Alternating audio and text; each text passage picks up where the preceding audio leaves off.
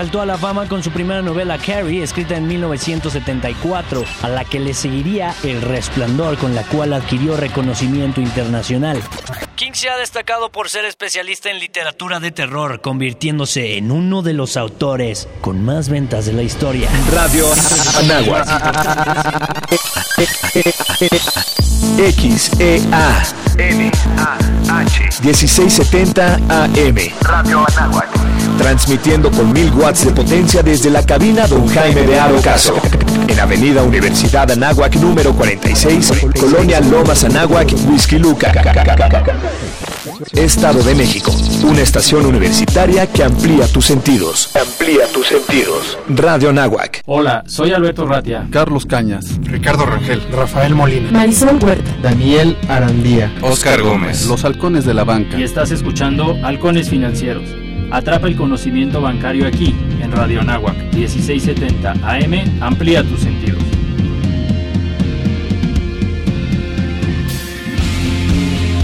Hola, hola, ¿cómo están? Buenos días, estamos iniciando un programa más de los halcones financieros 1670 AM. Como siempre, eh, tenemos un gran invitado que nos acompaña y engalana este, este programa. Buenos días, soy Daniel Arandía. Comparto micrófonos con mi compañero Alberto Ratia. Y en esos momentos nos acompaña Andrés Velázquez de Mática. ¿Qué tal? Buenos, Buenos días. días. ¿Cómo están? Bien, bien, bien, qué gusto que estés con nosotros. Espero que esta desmañanada valga la pena. No, no, no, claro que, que ya a esta, hora, a esta hora del día ya estamos despiertos. Un, un, gusto estar con ustedes, muy agradecido que me hayan invitado.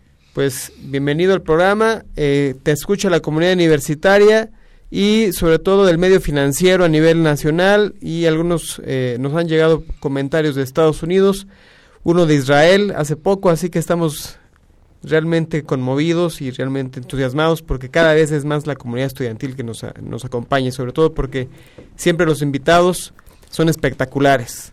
Entonces, quiero que nos platiques qué es Mática. Bueno, eh, como ya dijeron, eh, el tema de Mática es un término en náhuatl, el lenguaje... Eh, ok, qué que, interesante. Que, hace, no, que, que, todavía se llega, llega a, a, a usar, ¿no? Y, y, es un término que significa investigando entre sí mismos.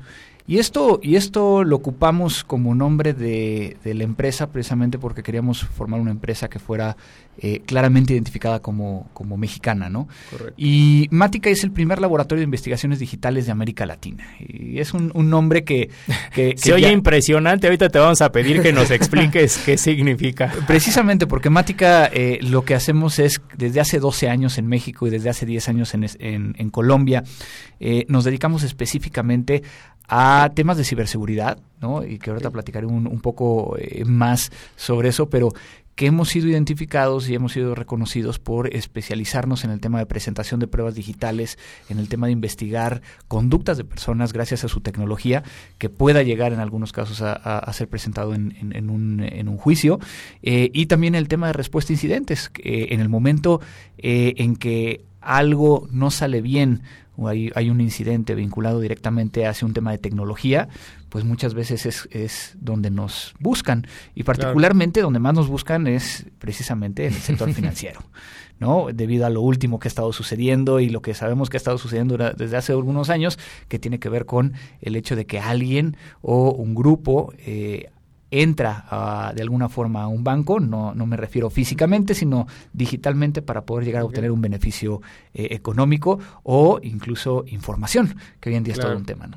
Y hablando de Mática, ¿cuándo empiezan? O sea, tú, no sé si nos pudieras platicar de ti, dónde estudiaste, qué, cómo llegaste hasta donde estás para fundar esto, o sea, tus inquietudes, ¿cómo abordaste este tema? Desde, no sé, desde, desde chavitos y con unos amigos, Sí, de hecho, es, es, bien interesante porque yo no quería estudiar sistemas, yo quería ser músico. Ah, qué eh, bien. Y obviamente ya saben, ¿no? Esta situación donde, donde tus padres te hacen eh, escoger una, una carrera. Yo tenía la fortuna de que en casa siempre había eh, tecnología. Y, y, recuerdo mi primera computadora, para aquellos que son este, alumnos que nos están escuchando, a lo mejor no se acordarán, pero existía una computadora eh, Commodore 64, eh, que incluso no tenía un disco duro, sino lo que tenía era un, una casetera. Y en Por la supuesto. casetera donde se guardaba tardaba la información. Eran, eran discos duros de 500 eh, kbytes, ¿no? Eh, kilobytes. Eh, estamos hablando de aquella época donde los teléfonos celulares eh, no existían como lo, como lo tenemos ahorita, sino que lo que más había hasta cierto punto eran a lo mejor los beepers, estos Sí. dispositivos de intercambio. Y, y en aquella época decidí estudiar sistemas precisamente para hacer música por computadoras, lo cual pues al paso del Pues sí. tiempo me doy cuenta que, que no, eh, no era tan fácil, que no era lo que yo quería, eh, y encuentro todo este tema de los hackers, los freakers, los, Mm. los, los crackers, ¿no? Este- todo este tema, y me empiezo a dedicar entonces al tema de seguridad de la información. Este, me- este mundo que, que en aquella época era donde teníamos el famoso modem, ¿no? Y estos sonidos Exacto. este, raros y, Para conectarnos, y sí. que nos tardábamos en conectar. Aquella bella época donde, donde ver una página pornográfica te tardabas 10 minutos en lo que empezaba a cargar. ¿no? Y cosas Discos de ese- cinco un cuarto, ¿no? Y tres y medio y video inverso. Ya me llegó la regresión a mis orígenes. Que o- el teléfono porque se va la señal. Ajá, O- ajá, no te podías o sea, conectar. O te con- no, te conectabas en ese momento y recibías el, el grito de, de- de tu mamá o de, tu, de tus Cuelga, hermanos de sí. Cuelga, necesito hablar con tu tía o algunas Sí, cosas así, ¿no? Esas bellas épocas eh, es donde empiezo y, y prácticamente eh, estoy hablando de los últimos semestres de la carrera, donde me convierto en el primer oficial de seguridad eh, de la información de un corporativo llamado InfoAccess, eh, que estaba MCI WorldCom, que se dedicaba a telecomunicaciones, estaba el primer proveedor eh, de, de Internet privado, que era CompuServe, que después se convirtió en Mexis, eh, y teníamos un portal en aquella época un portal de, de- el primer portal en español de, de información en línea y en ese en ese momento pues siendo alguien de 19 años con una responsabilidad tal de llevar toda la seguridad informática de una organización, me voy a estudiar a, a- me voy a trabajar a Estados Unidos, eh, empiezo a trabajar con, con una organización que tenía oficinas aquí en México y hacíamos servicios administrados de seguridad y después decido independizarme. Y, y- y la vida te va presentando oportunidades que hay que saber cómo tomar. Y tuve la fortuna de trabajar un rato con él eh, como consultor y asesor eh, en el Servicio Secreto de Estados Unidos, Guau. eh, donde aprendí este tema de cómputo forense, ¿no? Que, es, que es Ajá. la base del tema de las investigaciones. Y al poco tiempo, digo, en ese mismo tiempo, fue cuando empecé a, fundar Mática, viendo que había una gran oportunidad de, este, de esta disciplina en América Latina y que no había realmente un, un laboratorio formal. Aquí en América Latina No. estamos en pañales, ¿no? O sea, Pues no vamos sé. muy adelantados, vamos adelantados comparados con, con algunas otras regiones. De hecho, este México no es, digo, si lo vemos desde un punto de vista que es lo que normalmente me preguntan, el cómo estamos en temas de policías cibernéticas, de procuración, de persecución, eh, pues México no fue el primero que creó una Mm. policía cibernética, ese fue Chile eh, con la Brigada del Cibercrimen en 1999. eh, pero México en el año 2001 fue cuando forma su primera policía, Policía ciber- cibernética y empieza a hacer algunas cosas, ¿no? Obviamente tiene diferentes facultades a un tema de, de, de- de la área pericial, pero pues obviamente nosotros empezamos a ayudar a crear policías cibernéticas y por el otro lado a brindar estos servicios donde, donde muchas veces puede llegar a ser desde una persona física hasta un gran corporativo, donde lo que quieren llegar a saber es qué fue lo que sucedió con su tecnología. ¿no? Eso, eso significa el término forense. A lo mejor estamos bombardeados de series policíacas extranjeras, ¿no? Y a lo mejor para algunos el término forense suena como a muertos, a delito. Ayúdanos a definir un poquito qué consiste este tema de cómputo forense. Pues yo les, yo les preguntaría, por ejemplo, Alberto, este, eh, eh, ¿las computadoras se mueren? Eh, bueno, no, pero sí fallan, ¿no? Se descomponen. O, o- o, por ejemplo, hay que, eh, cuando se cae la red hay que irle a sobar para que no le duela. O sea, a veces utilizamos mal los términos, ¿no? Correcto. Sí. Pero, pero la realidad es de que, eh, ¿por qué se le llama cómputo forense? Forense, si bien eh, identificamos los muertos, realmente forense viene de foro, viene de poder llegar a determinar exactamente qué fue lo que sucedió, ¿no? Entonces, el cómputo forense es, el- es precisamente, y lo voy a decir como definición del libro y ahorita se las explico. Adelante, adelante. Sí. El cómputo forense es la aplicación de técnicas científicas y analíticas a infraestructura tecnológica para identificar, preservar, analizar y presentar datos que sean válidos en un procedimiento legal. De acuerdo. La realidad es de Ajá. que del, del 100% de los casos que nos llegan a nosotros, únicamente el 10% llegan a una instancia legal. Y esto es porque muchas veces se hace la investigación para que la alta administración determine qué hacer. Más no siempre lo, llega hasta, lo lleva hasta las o sea, últimas no siempre deciden proceder en un recurso legal, por llamar de alguna manera. En ocasiones lo solucionan internamente, ¿es así? Correcto. Ahora, el cómputo forense puede llegar a ser utilizado en prácticamente todas las materias eh, jurídicas que existen, ¿no? Mm. Eh, y en, en, el caso de, de, del derecho penal, porque puede llegar a ser penal, civil, mercantil, de lo familiar, o sea, piensen Claro, en cualquier todo. cosa donde Ok. podrías llegar a presentar algo. Puedes presentar un WhatsApp, por ejemplo, puedes llegar a presentar un correo electrónico. WhatsApp ya es un recurso. Pues lo que pasa es de que en el Código de Comercio se establece que un me- mensaje de datos puede ser utilizado como medio de prueba. Ok. Correcto. Solo Te abre la posibilidad. Nada más que para su validación tiene que cumplir con ciertos elementos de que esté disponible para ulterior consulta en su medio original, de que la forma en que se ha presentado permita llegar a, a saber que no ha sido modificado. O sea, hay En fin, todo, hay, hay todo un tema características. exactamente que se puede llegar a utilizar.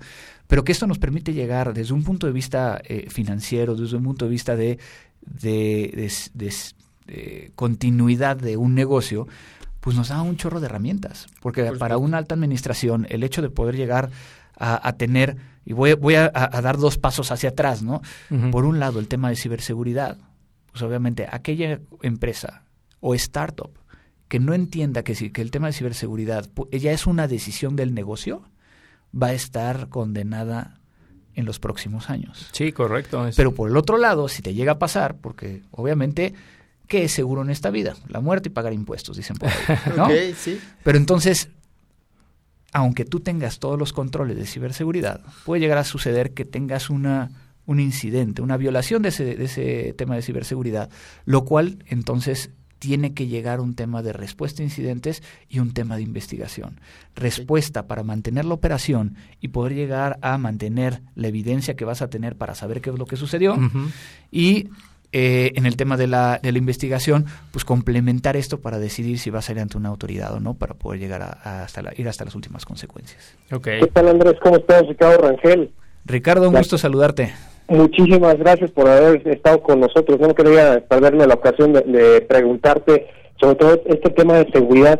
Eh, ¿Ustedes como tal eh, realizan esa consolidación de información o de qué forma se actúa hoy por hoy en las empresas este ese aseguramiento y conocimiento de información para pues obviamente tenerlo de este utilizarlo más bien cuando tengamos esas incidencias este eh, pues, pues ya sea en materia jurídica Pues mira, hay, hay muchos, hay muchos temas en ese, en ese sentido y es una pregunta eh, muy interesante pero muy amplia. Obviamente, el gran problema que tenemos es que dentro de las organizaciones todo el tema informático se sigue viendo como un entre commodity y un tema de eh, usabilidad. Es decir, no está claro dentro, por ejemplo, de, de una organización del sector financiero, qué es lo que más vale dentro de la organización desde un punto de vista del negocio que se pueda llegar a vincular al tema de ciberseguridad. Y lo voy a poner con un ejemplo. Hace muchos años, dentro de- del, del viejo este, pues recordamos esta caja fuerte que se encontraba en la parte de atrás del banco donde te- existía oro. Y entonces lo que hacían es de que lo ponían precisamente en esta caja fuerte porque sabían que era el recurso que les permitía llegar a, a seguir negociando. Hoy en día yo no puedo llegar a mi banco y decirle, oye, quiero, quiero que en vez de que me des estos papelitos que le llames dinero, tener ac- acceso a ese oro. Ajá. ¿no? De tal forma que entonces ahorita tenemos que muchas de las sucursales protegen sobremanera el efectivo que tiene dentro de sus cajas, pero poco hacen para los unos y ceros que muchas veces están dentro de las computadoras que pueden estar en una Sí, sucursal. para cuidar la información. Entonces tenemos que entender que el corazón de la organización, en el caso del sistema financiero, muchas veces es una base de datos. Y entonces al empezar a, desmenuzarlo, nos damos cuenta que el problema que tenemos es un poco más entre cultural, entre, entre que se así, se ha manejado el sector. Se hacen todos los esfuerzos para poder llegar a proteger cosas físicas y no cosas lógicas. Algo tan sencillo. A los guardias muchas veces se les hacen pruebas de polígrafo, se revisan antecedentes y demás, pero esto no se le hace a la gente de sistemas que tiene acceso a la base de datos, que podrían llegar a ser mucho más afectación a, la, a la organización que, que un policía. Órale. Entonces, por ejemplo, lo que estamos haciendo es, soy parte del comité de seguridad de algunas instituciones financieras, donde lo que estamos haciendo es ese cambio, entendiendo que, que, que hoy por hoy vale más el poder llegar a proteger lo que tienen los usuarios en una tarjeta de crédito, en una tarjeta de débito, en una base de datos, en una aplicación móvil y en una aplicación de banca electrónica. Porque si alguien ataca esos elementos, puede obtener más beneficio económico que si llegara a saltar un banco o un cajero electrónico. Correcto. Entonces tenemos que cambiar esa perspectiva. Entonces, respondiendo un poquito a Ricardo, pues sí, muchas veces ayudamos a esas organizaciones a generar un gobierno de TI, a generar un gobierno de riesgos, el poder llegar a eh, hacer consultoría a muy alto nivel en ciberseguridad para determinar exactamente cómo tienen que generar sus procesos para minimizar la posibilidad de que haya una vulneración. Pero sí, obviamente existe la situación de que después de que implementes todo, aún así alguien quiera llegar a hacer algo y caigas en un incidente. Pero normalmente dentro de lo que nos pasa a nosotros es primero nos buscan por un incidente y una vez estando al incidente nos dicen, oye, ya quédate y ayúdanos a, arreglar todo. Porque no, les gustaría que fueran más reactivos, digo, preventivos todo el mundo quiere que, que, ser un poquito más preventivo, ¿no? El gran problema es, yo creo que como buenos mexicanos este, estamos al revés en muchas de las cosas, ¿no? Sí, sí, sí, creo que diseñamos procesos y políticas primero y ya después nos ponemos a pensar en temas tan importantes como la ciberseguridad, ¿no? Claro, claro, o sea, algo tan simple como el hecho de, si algo llega a suceder desde un punto de vista eh, de, de una afectación o un incidente, muchas veces las organizaciones saben cómo controlarlo mediáticamente más no tecnológicamente y en algunos casos ni jurídicamente. Sí, de acuerdo.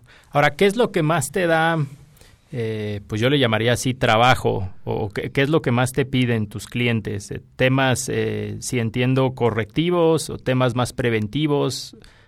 ¿Cómo, ves que están manejando los clientes, sobre todo empresas de sector financiero, este tipo de, de, situaciones. Yo creo que hoy, hoy por hoy eh, el sector está consciente de la necesidad de un tema de ciberseguridad pero a lo mejor no lo están llevando al mejor eh, entendimiento. Y es de que la alta administración, eh, y, no, es, no es una queja, sino es como, como el, pedir a todos los que nos están escuchando que hagan un poquito la mente en ese sentido. Mucho del tiempo que, que, dedico actualmente es a trabajar con la alta administración, o sea, director general, la alta dirección, eh, irme al consejo. ¿Por qué? Porque si bien entienden que necesitan ciberseguridad, piensan que necesitan fierros, hardware, ¿no? Cuando realmente lo que necesitan es una estrategia. De acuerdo. Entonces, si tienen una buena estrategia, no importa lo que puedan llegar a implementar mucho más abajo. Pero mm. tenemos un gran reto, y es de que los técnicos muy pocas veces sabemos explicarle a la alta administración. Exacto. Y la alta administración le da pena preguntar, sí. El preguntar. Y me ha tocado consejeros que llegan y me dicen, Andrés, he estado aprobando presupuestos pero inmensos para un tema de ciberseguridad y no sé qué estoy comprando. No sé en qué estoy invirtiendo. Es como si me dijeras, eh, pues es que necesito inteligencia artificial para realizar una aplicación de realidad aumentada. O sea, no, no, para mí no es tangible. De tal forma que entonces, ¿cómo puedo llegar a lograr el, entenderme con estas personas? Y lo que estamos haciendo es darles tips. Tips tan sencillos como el hecho de que, por ejemplo, si ustedes no son eh, personas que, sepan del tema de, ciberseguridad, les voy a dar el tip más grande que les puedo llegar a, compartir por, por este Gracias. Son tres elementos confidencialidad, integridad y disponibilidad. Si tú tienes un elemento que quieres llegar a proteger y lo basas en estos tres conceptos, vas a poder llegar entonces a tener una idea mucho más clara de cómo validarlos. Si quieren, lo, les explico ahorita en un momento. Pues muchas gracias. Eh, vamos a un corte. Eh, estamos en Halcones Financieros 1670 AM, Halcones Financieros en Facebook, Halcones Fin en Twitter. Regresamos. El tiempo es oro. Regresaremos con más conocimiento bancario aquí en tu programa Halcones Financieros. Los contenidos que a continuación se transmiten corresponden a tiempos oficiales y no son responsabilidad de la Universidad Anáhuac ni de esta estación. Unidad sin confrontar. Los jóvenes de México estamos siempre al frente de los grandes cambios sociales. Somos los jóvenes del 68 y el despertar cultural. Somos los jóvenes del 85 que abrimos paso a la democracia. Y somos los jóvenes que en el 18 estamos combatiendo la corrupción. Caminando sin descanso para que los derechos se respeten, para que tengamos justicia, para construir la democracia. Dimos un paso y ya caminamos kilómetros. Empezamos unos cuantos y hoy somos millones. Porque estamos al frente del cambio. PRD. Yo voy a ser empresaria. Yo estoy aprendiendo a tocar la guitarra para estar en muchos conciertos. Seré escuchando.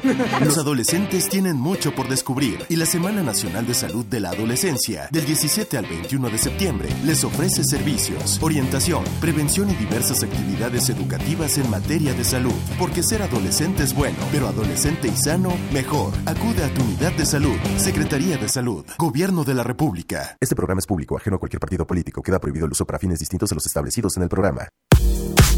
Son pocas las personas que llevan una economía sana desde el principio. Pero es un mal necesario para que podamos tener programas como La Jugada Financiera. La Jugada Financiera. Un espacio que toca temas de finanzas personales para hacer más fácil nuestro manejo del dinero. La Jugada Financiera. Todos los martes de 10 a 11 de la mañana por Radio Nahuac. 1670 AM. Amplía tus sentidos. Los halcones financieros están aterrizando aquí en Radio Anáhuac 1670 AM. Amplía tus sentidos. Hola, ¿qué tal? Buenos días. Regresamos con Andrés Velázquez de Mática. Nos estaba dando unos tips espectaculares. Querido Andrés, por favor, vamos a retomar el punto para que nuestra audiencia nos escuche y retomen lo que nos estabas platicando. Claro, digo, le estaba platicando acerca de, estos tres conceptos, ¿no? Que son la base de la seguridad informática y que nos permiten llegar a, a, explicar mejor y que alguien que a lo mejor no tiene todo el conocimiento pueda llegar a validar. Por ejemplo, el primero es confidencialidad. El hecho de que nada más las personas autorizadas puedan llegar a ver el contenido de información y que no pueda llegar a ser visto por alguien más. El tema de integridad, que la información no sea modificada por personas que no están autorizadas para poder llegar a hacerlo. Y el tercero es disponibilidad, que la información esté ahí cuando se requiere. Por ejemplo, si hablamos del estado de cuenta, el estado de cuenta, ¿qué tan seguro tiene que ser o qué elemento de seguridad tiene que tener más que otro? Pues obviamente confidencialidad, digo, ¿te gustaría que tu estado de cuenta estuviera paseando por internet o que estuviera en, en, aquí en, la mesa? Pues no. Este, que lo estuvieran repartiendo como, como si fueran folletos, no. En el tema de integridad, pues obviamente nadie se quejaría si tu saldo empieza a subir. Pero si empieza a bajar, obviamente tienes un todo problema. protesta, ¿no? claro. Y el tema de disponibilidad. ¿Qué pasa si no tienes acceso al, al, estado de cuenta? Obviamente, si se dan, en, este, en este caso en particular, pues lo más importante es el tema de confidencialidad e integridad.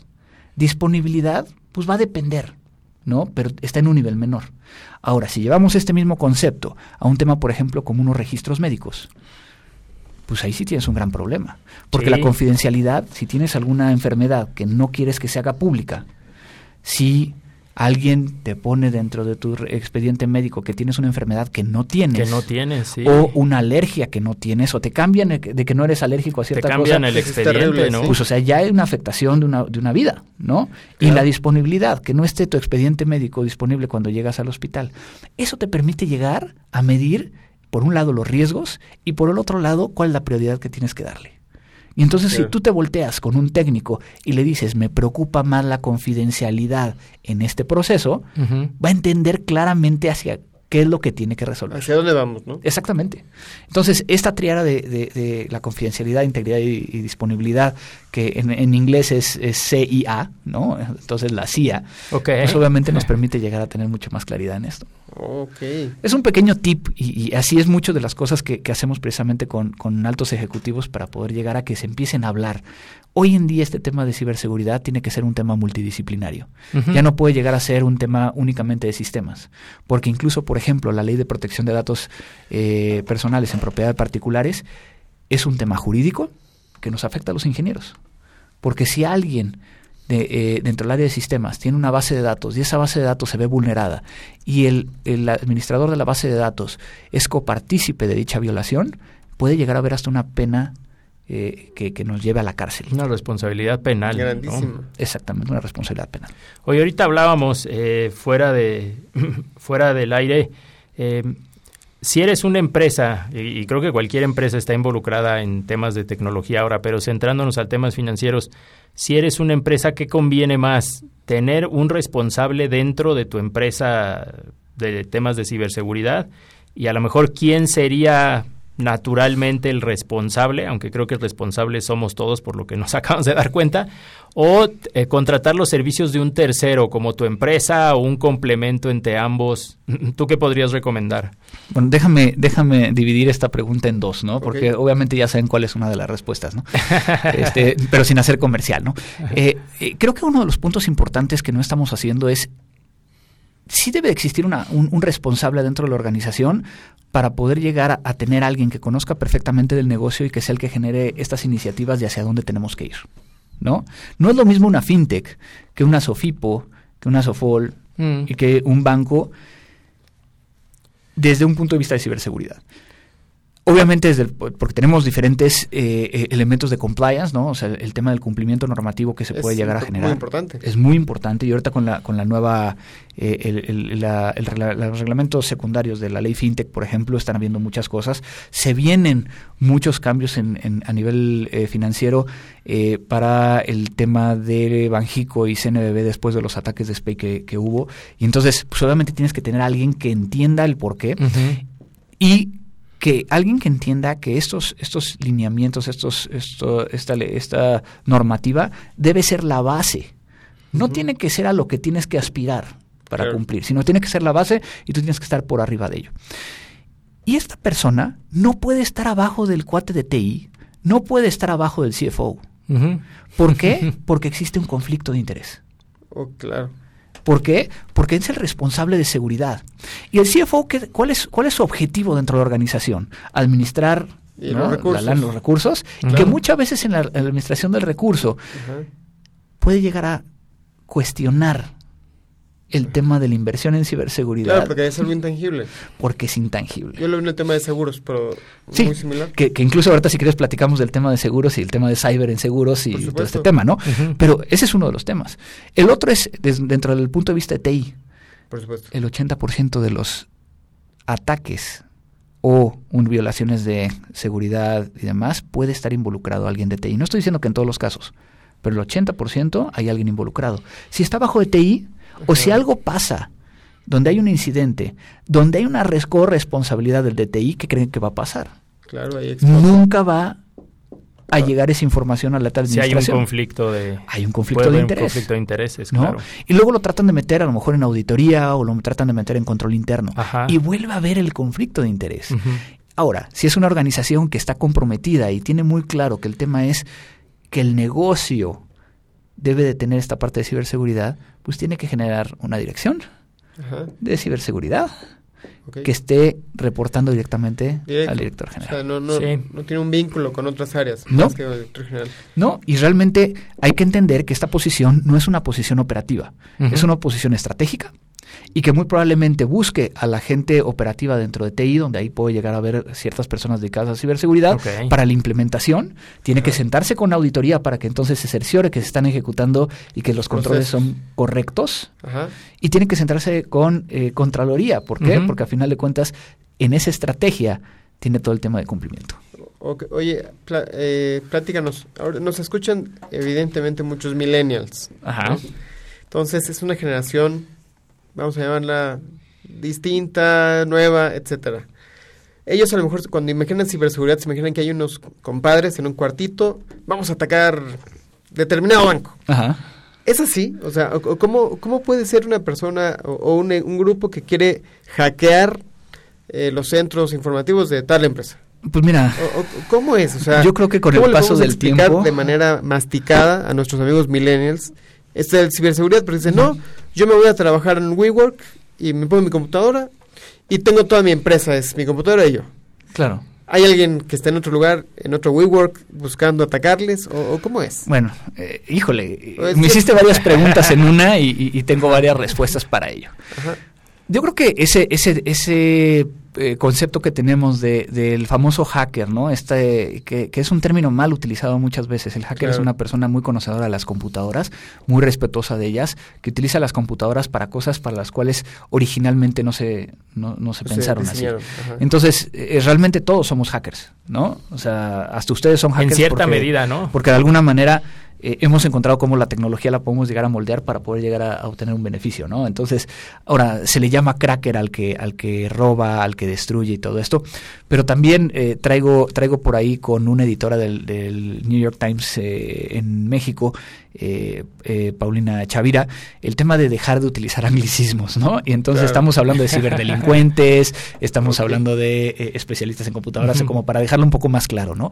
Y en ese sentido, yo creo que ya no podemos pensar de este cuate que está en su casa, este medio gordito, este con su pizza. y, la imagen de la, la imagen que te da la tele o una película, ¿no? Bueno, voy a ocupar este ejemplo con ustedes. Yo creo que recordarán el último trabajo donde estuvieron. Sí. Y que el último día llegaron con una USB, conectaron la USB y copiaron información y se la llevaron. ¿Seguro pues no, no lo permiten. Pero seguro sí, ¿no? y eso, a final de cuentas, puede llegar a ser considerado como un robo de secretos industriales. Sí, así como que te quieres llevar lo último que estás haciendo, ¿no? Exactamente, ¿no? ¿Y por qué? Porque por si yo te sirve, sí, o porque tú lo hiciste, o por si me va a servir, o, me va a servir. Y eso, a final de cuentas, está penado en el Código Penal Federal. Y entonces, ¿por qué se le llama un ciberdelito? Porque el medio o el fin de comisión es un medio tecnológico. Entonces, realmente es un robo. ¿No? De tal forma que nosotros podemos llegar a que si tú entregaste tu computadora el último día, analizamos la computadora y podemos determinar marca, modelo y número de serie de los USBs. ¿A qué hora lo conectaste, qué copiaste y a qué hora lo desconectaste? Y con eso podemos iniciar un procedimiento legal. Entonces eres un ciberdelincuente. Aunque el término de ciberdelincuente en México no existe, legalmente hablando, eres un delincuente. El tema es de que se generó por medios electrónicos. Entonces, en ese sentido, puede llegar a ser cualquier persona que a lo mejor no conoce la ley y está haciendo una, una conducta que va en contra de la ley.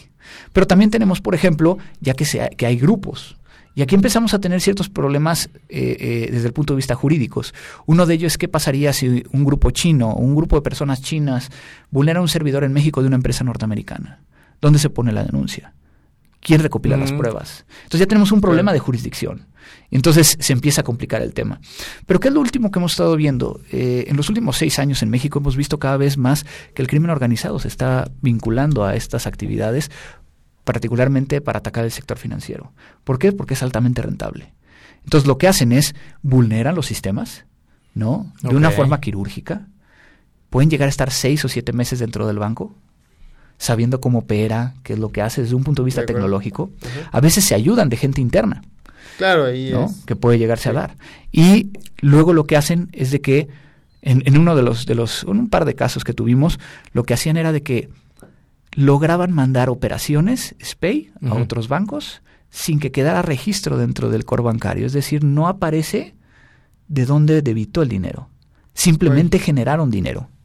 De o sea, el, cuentaviente no tiene una, ninguna afectación. Una resta ahí por, eh, esa transferencia. Simplemente hay un quebranto directamente a la, entidad financiera. ¿Por qué? Porque cuando hacen su, su conciliación a final del día, ven que pues, su cuenta de concentradora del SPEI pues tienen más... Un saldo negativo, ¿no? Tienen más salidas, que, salidas que entradas, ¿no? Eh, y, esas no las tienen registradas desde otro lado. y, cinco, y cinco minutos después de que, de que se hicieron esas operaciones, llega gente a cobrar cheques en efectivo, que ese es el tema. En el momento en que se convierte en efectivo, pues es mucho más difícil de poder llegar a rastrear. Por supuesto. Oye, oye Andrés, una preguntota nuevamente aquí, Ricardo Rangel. Este, ahorita estamos hablando de toda esta revolución y de verdad me impresiona el tema de seguridad me gustaría preguntarte dos cosas.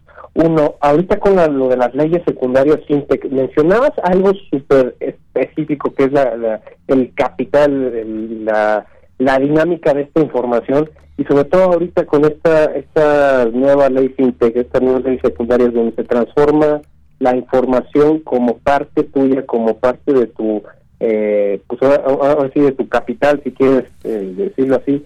¿Qué, ¿Qué impacto va a tener ahorita este tema de seguridad, porque pues obviamente este, entiendo que todo este resguardo ya se ya se hacía, pero ahora pues va, va a valer oro porque va a ser eh, público para todas las instituciones donde yo yo quisiera solicitar algún servicio financiero, ¿no, Andrés?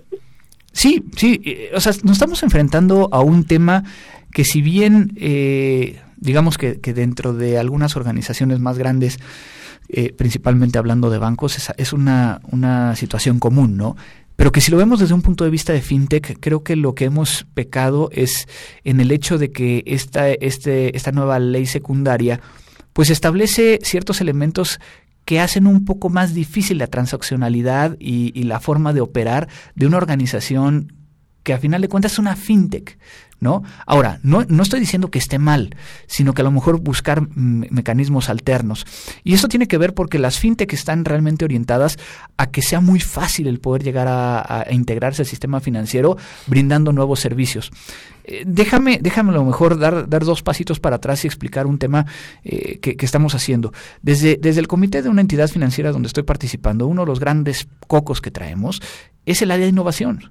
¿Por qué? Porque innovación, pues es, precisamente esta área fintech, ¿no? Donde queremos llegar a hacer muchas cosas. Por supuesto. Pero luego tenemos un gran reto. Llegan con nosotros y mira lo que acabo de desarrollar. Con esta aplicación puedo llegar a hacer tal, tal, tal, tal, tal, y nos van a hacer el pitch, ya que estaba desarrollada, al comité de seguridad.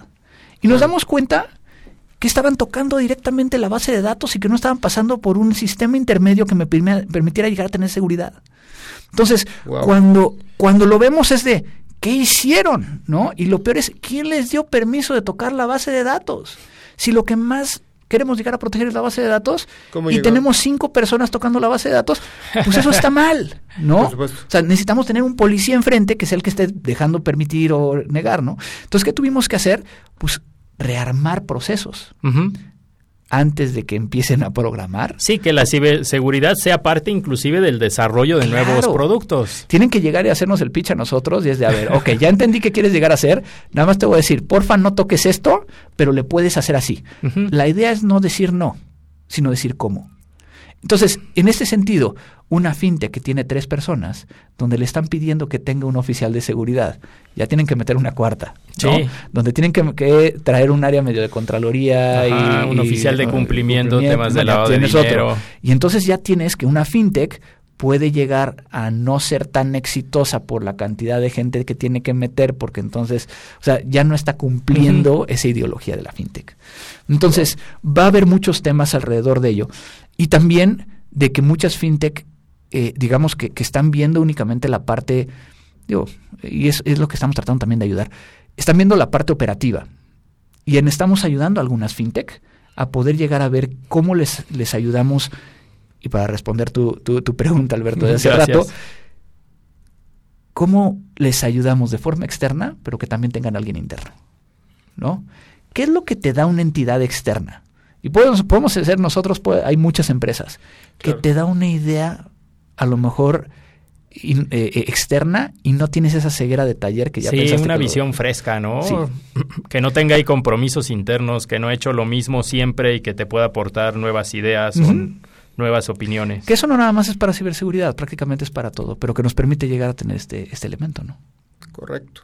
No, qué impresionante, es, es algo novedoso para que nos escucha, bueno, novedoso no, pero está en boga actualmente, es algo que tienes que tener. Es algo que tienes que tener y, yo lo llevaría no nada más a un punto este, de, la parte de eh, empresarial o dentro del sistema financiero o empresas similares, sino incluso la parte personal. ¿no? Cada uno de nosotros pues tenemos que empezar a ver también el tema de ciberseguridad de nuestra familia, de nosotros y empezar a aplicarla. El tema de ciberseguridad va a ser algo que en los próximos años tendrá que ser algo de seguridad pública. Claro. O sea, ya no podemos llegar a, pensar elementos fuera de esto. Y cada vez que vamos y, hemos apoyado en temas de, de, ir a presentar a iniciativas de ley a, Cámara de Senadores, Cámara de Diputados, algo que, que, que, no me gusta tanto es de que algunos diputados dicen es que lamentablemente no podemos llegar a aprobar esta ley porque hay más gente que, que necesita ser ayudada por temas de pobreza. Y mi respuesta siempre ha sido, hay más gente que no tiene una computadora, pero que está en una base de datos, claro. que tenemos que proteger. Oh, qué interesante. Andrés, vamos a ir a un corte. Regresamos unos momentos más. Estamos en Halcones Financieros 1670 AM. Halcones Fin en Twitter, Halcones Financieros en Facebook para que nos sigan. El tiempo es oro. Regresaremos con más conocimiento bancario aquí en tu programa Halcones Financieros.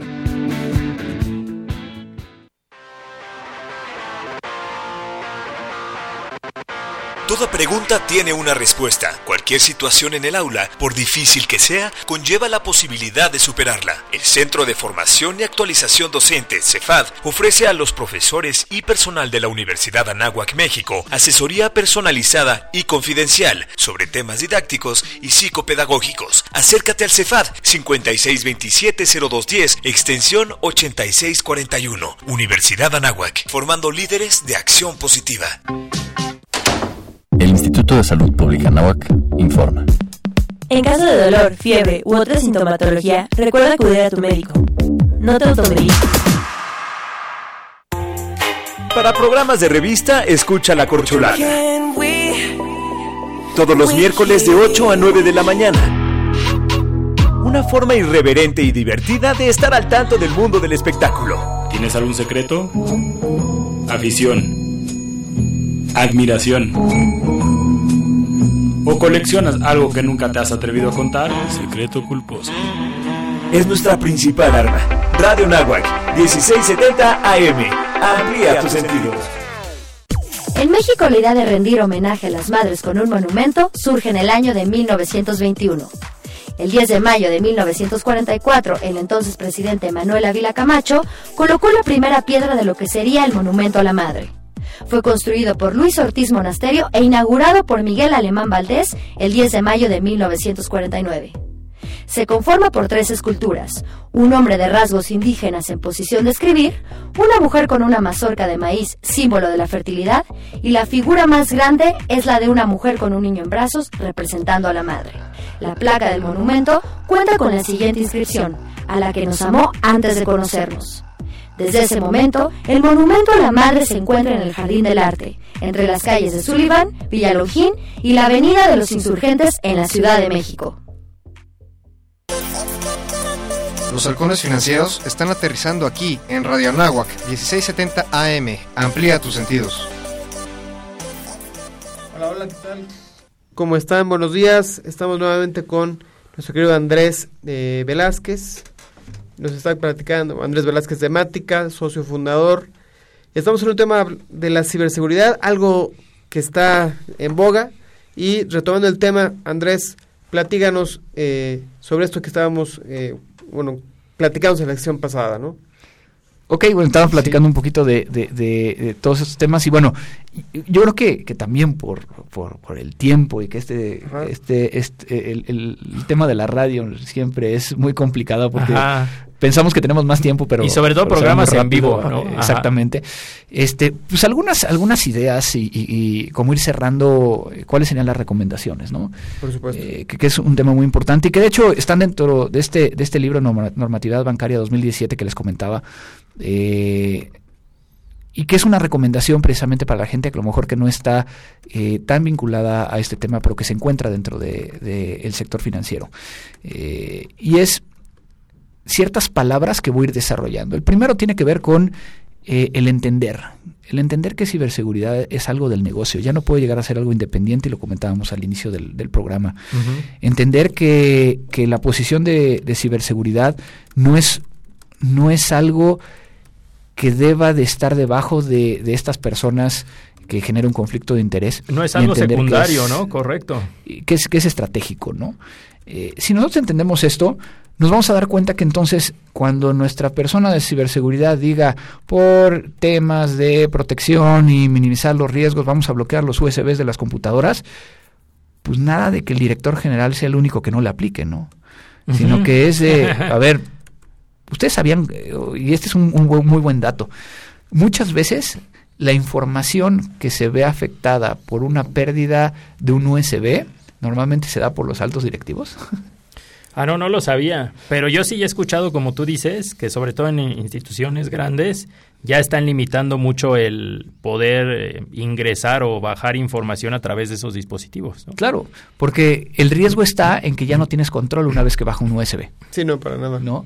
Este, por el otro lado, también el poder llegar a eh, aprender, ¿no? Yo creo que este tema de ciberseguridad, eh, a pesar de que puede llegar a, a entenderse muy técnico, todo el mundo tiene que, empezarse a meter, tanto a nivel personal como a nivel eh, empresarial, eh, para tener una idea de cuáles son las repercusiones de no tener un elemento de ciberseguridad y qué es lo que sí tenemos que hacer en el caso de que esto suceda. Tener un plan de respuesta a incidentes eh, en temas de ciberseguridad, el, saber reaccionar ante, ante estas situaciones. también un tema muy importante es innovar. Innovamos hacia el negocio, pero no innovamos en ciberseguridad. correcto. Entonces, muchas veces dentro de las organizaciones, el área de ciberseguridad está cíclicamente en la operación. Pero no están viendo cuál va a ser lo siguiente que van a hacer. ¿Qué es lo que viene, no? ¿Qué es lo que viene y cómo nos podrían llegar a, atacar en ese sentido? Eh, y, finalmente, el tema de, de educar. Con esta frase creo que voy a explicar mucho del problema que tenemos. Es una frase de Bruce Nair, un, eh, criptógrafo norteamericano, que dice que el problema de seguridad informática o de ciberseguridad es un, no es un problema de tecnología. No es un problema de tecnología. Es un problema de cómo hacemos uso de la tecnología. De acuerdo. Si nosotros sabemos cómo utilizar la tecnología, puede llegar a cambiar. A todos los que nos están escuchando les voy a, pedir que saquen su teléfono celular, solo si están este, manejando no.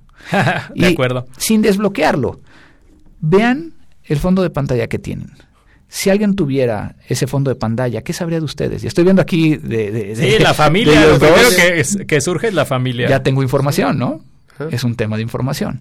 Ahora, si le, hiciera eh, un swipe hacia uno de los lados y si lo muevo, puedo ver las notificaciones. ¿Qué podría saber de ustedes simplemente viendo las notificaciones? Sí. Y algo tan sencillo, si tienen algún teléfono inteligente donde dejan presionado o activan el poder llegar a, a controlarlo por voz, es decir, Siri, Cortana, Alexa, Ajá si ahorita le preguntamos, aunque el teléfono esté bloqueado, temas como llamar a Jorge, me van a aparecer todos los Jorges que están dentro de tu en el contactos. ¿sí? Nadie nos enseñó el cómo desbloquear, o cómo, más bien, cómo eliminar esta funcionalidad. Y hay que entender que el tema de seguridad y comodidad siempre van a estar peleados. Entre más cómodo sea, muy probablemente más inseguro sea. Correcto. De tal forma que tenemos que empezar a entender y utilizar el sentido común digital. Ese sentido común digital que no nos deja el tomar una fotografía a los niños con el uniforme de la escuela, afuera de la escuela, y pegarla en una ventana que desea al exterior de nuestra casa. Pero que sí nos lo permite cuando lo hacemos en redes sociales. Y estamos haciendo exactamente la misma conducta. Por supuesto. No lo hagamos en las redes sociales. Si no lo hacemos en la vida real, no lo hacemos en las, en las redes sociales. Si ahorita los llevara a Tepito y les dijera, miren, aquí está un nuevo iPhone, el que acaba de salir hace, hace una semana, y cuesta 50% más barato de lo que dijo Apple, ¿lo comprarían? No. No, porque puede ser robado pues o puede ser falso, ¿no? Exacto. Pero muchas veces vemos una página web donde dice iPhone 50% y ahí estamos dando el anticipo, sabiendo que puede llegar a ser un fraude. Claro. Entonces, si no lo hacemos en la vida real, no lo hagamos en la vida digital. Utilizamos ese sentido común digital. Sí, sí, sí. Oye, ¿hacia dónde va el tema de la ciberseguridad en, en México? ¿Crees que eventos que han sucedido en estos últimos meses lleven a las a, a, los usuarios, como tú mencionas, a tomar conciencia? Es un tema que tiene que empezar del gobierno. Obviamente las instituciones financieras, las empresas, pues están tomando medidas eh, algunas creo que hasta por temas de, legislación, ¿no? Obligadas a ello. ¿Cómo ves que va a evolucionar este tema? Yo creo que son muchas vertientes que, tenemos que atacar y, que están evolucionando, ¿no? Por ahí tenemos una, una y, perdón la palabra, pero es una fallida estrategia nacional de ciberseguridad. Un documento que la verdad no está aportando nada y que, y que eh, la planeación de dicho documento eh, está demasiados años, ¿no? Este, no quiero decir eh, tan costos tan específicas, pero prácticamente lo que dice el documento es de que se deberá tener una estrategia de ciberseguridad nacional para el, 2030. Este, mm. si yo llegara a, ahorita alguien de, de, mi equipo y me dijera, ah, ya tengo el proyecto, lo vamos a terminar o lo vamos a tener la planeación para dentro de 10 años, pues obviamente yo lo corro, ¿no? Claro. Este, pero bueno, ese es un es un tema que vamos a tener que trabajar mucho y que en ese en ese tema tendremos que vincular a la academia, a la iniciativa privada, a entes gubernamentales eh, para poder llegar a generar esta estrategia que es muy importante para la seguridad de, toda la población. Por otro lado, en el sector financiero, si bien hemos tenido muchos avances y, y temas de supervisión, regulación, será muy importante el entender un tema que hemos estado trayendo a la mesa y que ha sido muy complicado.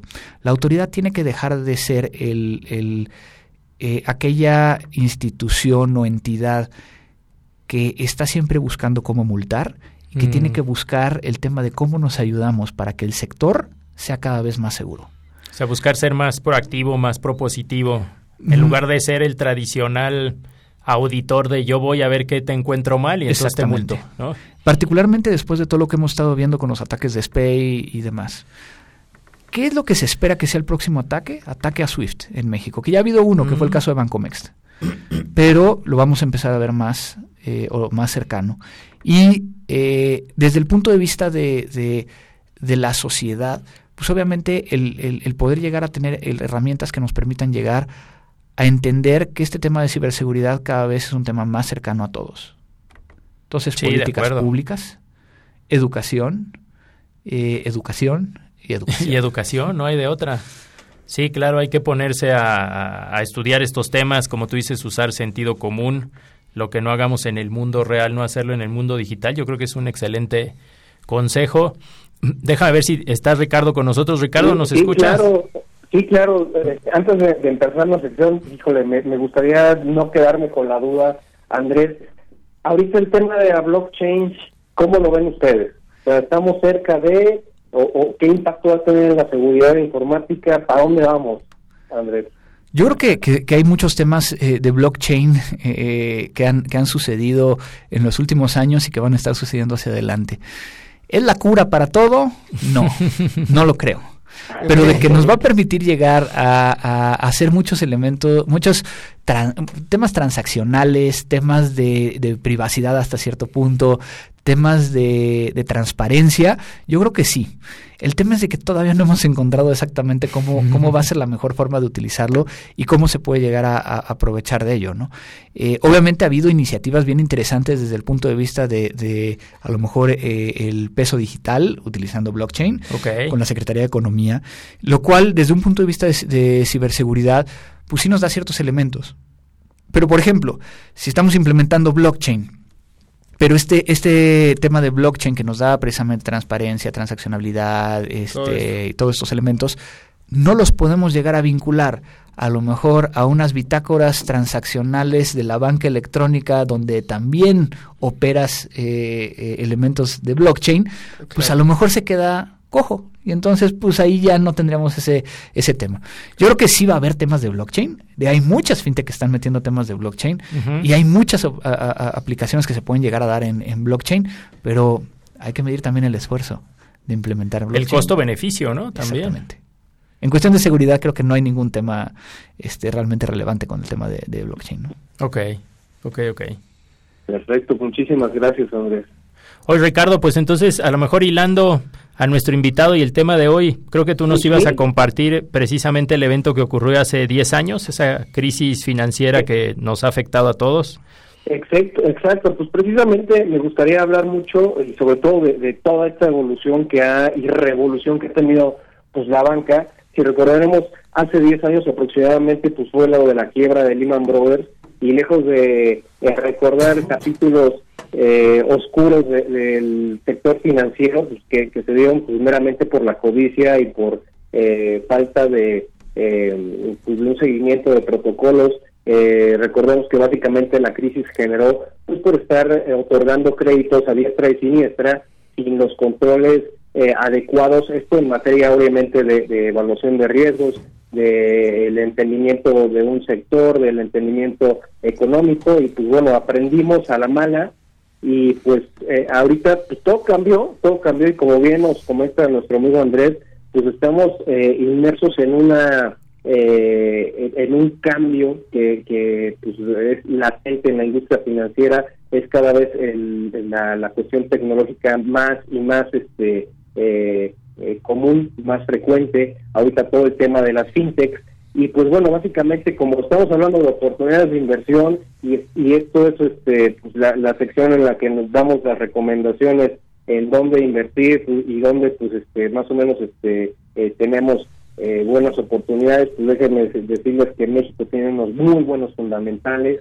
Ahorita, pues eh, a lo largo de esta crisis, de estos 10 años de Lehman Brothers, pues vaya, lo que se generó fue más efectivo, más efectivo en el medio financiero, en el medio eh, en el mercado, si lo, si lo podemos ver así. Y este exceso de dinero lo que provocó pues es eh, las tasas muy baratas, muy accesibles, que la gente pues pudiera acceder, o, y más que todo los corporativos accedían a estas eh, tasas de interés tan bajas. Es por eso que nosotros este lo, que estamos haciendo en, en esta sección es básicamente que tengamos mucho, mucho cuidado hoy por hoy a nivel mundial. Estamos más o menos eh, considerando 86.6% del PIB de deuda neta. Esto quiere decir que debemos de estar muy, muy, muy atentos. No hay otra crisis, hay que ser muy claros en eso, pero debemos de ver el apalancamiento que se, que se generó, vaya, de estos 10 años. Las empresas pues, adquirieron eh, mucha deuda y ahorita las tasas de interés no son las mismas que estamos manejando hace 10 años, han tenido un crecimiento y pues bueno, vamos a estar monitoreando el tema del alza de tasas y sobre todo en el nivel de apalancamiento que tengan las empresas. Pero lo que me da mucho gusto es comentarles precisamente, ahorita que, tenemos a Andrés aquí este, de invitadazo, pues de que el día de ayer, pues Oxo, eh, o, lo, que es FEMSA, que está manejado por FEMSA, pues está, está sumando el servicio de, remesas de Transnetwork en su cartera de servicios financieros. Y esto, pues obviamente nos da la oportunidad de que se hagan el, servicio de, remesas, de que nuestros eh, compatriotas norteamericanos y que estén en, cualquier parte del mundo ahorita este pues puedan acceder a ese, ese, trámite de remesas esta operación pues sin duda eh, Transnetwork lo está manejando eh, entiendo el Nexus Capital. Entonces es muy buena oferta. La otra eh, oportunidad que nosotros vemos, esto es meramente consumo, recordemos que FEMS está dentro del sector de vida y sector consumo, entonces nosotros en México vemos muchísima oportunidad de crecimiento, uno en el sector consumo, dos en el sector de la construcción. La, las eh, nuevas estrategias que tiene el, el, gobierno de desarrollo de las partes de, de sur-centro, pues va a ser importante en el, en el aspecto de la construcción. Entonces, pues lejos de, lamentarnos de la crisis de Lehman, de Lehman Brothers, pues creo que nos ha dejado muchísima revolución, creo que nos ha dejado muchísimas oportunidades. Ahorita la estructura de los fundamentales en México es de las mejores de los países emergentes si bien la recapitalización o más bien el, el, que todo el dinero que se generó durante estos 10 años a nivel global y que esté repatriándose a su país de origen que fue Estados Unidos que fueron los los originarios de la de la crisis bueno pues eh, nos deja a México en una muy muy excelente posición y pues básicamente es lo que podemos eh, decir aquí en Alimento para Halcones. Yo creo que la opción ahorita de inversión es México, México hay que apostarle, México. Estamos muy bien posicionados, tenemos los mejores fundamentales de los países emergentes. Y pues vamos a seguirle dando. Y sobre todo pues en este tema de tecnología que eh, no me dejará mentir Andrés, pero viene una revolución ahí en la parte de, de Mérida y todo este, este tipo de emprendimiento este, tecnológico, ¿no es así Andrés? Así es, así es. Mérida va a ser una de las potencias próximas junto con Guadalajara, bueno, con Jalisco en México. Oye Andrés, compártenos tus redes sociales, en dónde te podemos seguir, en dónde podemos estar en contacto contigo. Me pueden llegar a encontrar en Twitter en arroba cibercrimen, en Facebook como Andrés Velázquez Cibercrimen. Eh, por ahí tengo un podcast que, que, no he actualizado tanto, pero que ya estamos este, retomando, que se llama Crimen Digital. Ah, y, qué bien. Y también, bueno, el tema de Mática en arroba Mática o en Facebook también en Mática. Perfecto, pues muchísimas gracias. ¿Algo que nos quieras compartir ya para cerrar el programa? Pues simplemente una, una pequeña frase, un sistema totalmente seguro es aquel que está apagado, desconectado, guardado en una caja fuerte de titanio, rodeado por gas venenoso, guardias muy armados y muy bien pagados, y aún así no apostré mi vida por él. Una frase de Eugene Spafford y que yo creo que centra precisamente el tema.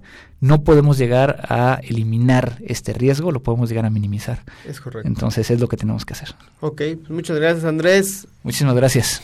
Hasta el próximo martes. Buen día. Gracias, Andrés. Hasta luego a todos. Hasta luego, Rich. Nos vemos. El vuelo terminó por hoy. Halcones Financieros es una producción de la Asociación de Egresados de la Maestría Internacional en Banca y Mercados Financieros. Atrapa el conocimiento bancario aquí, en Radio Anáhuac, 1670 AM. Amplía tus sentidos.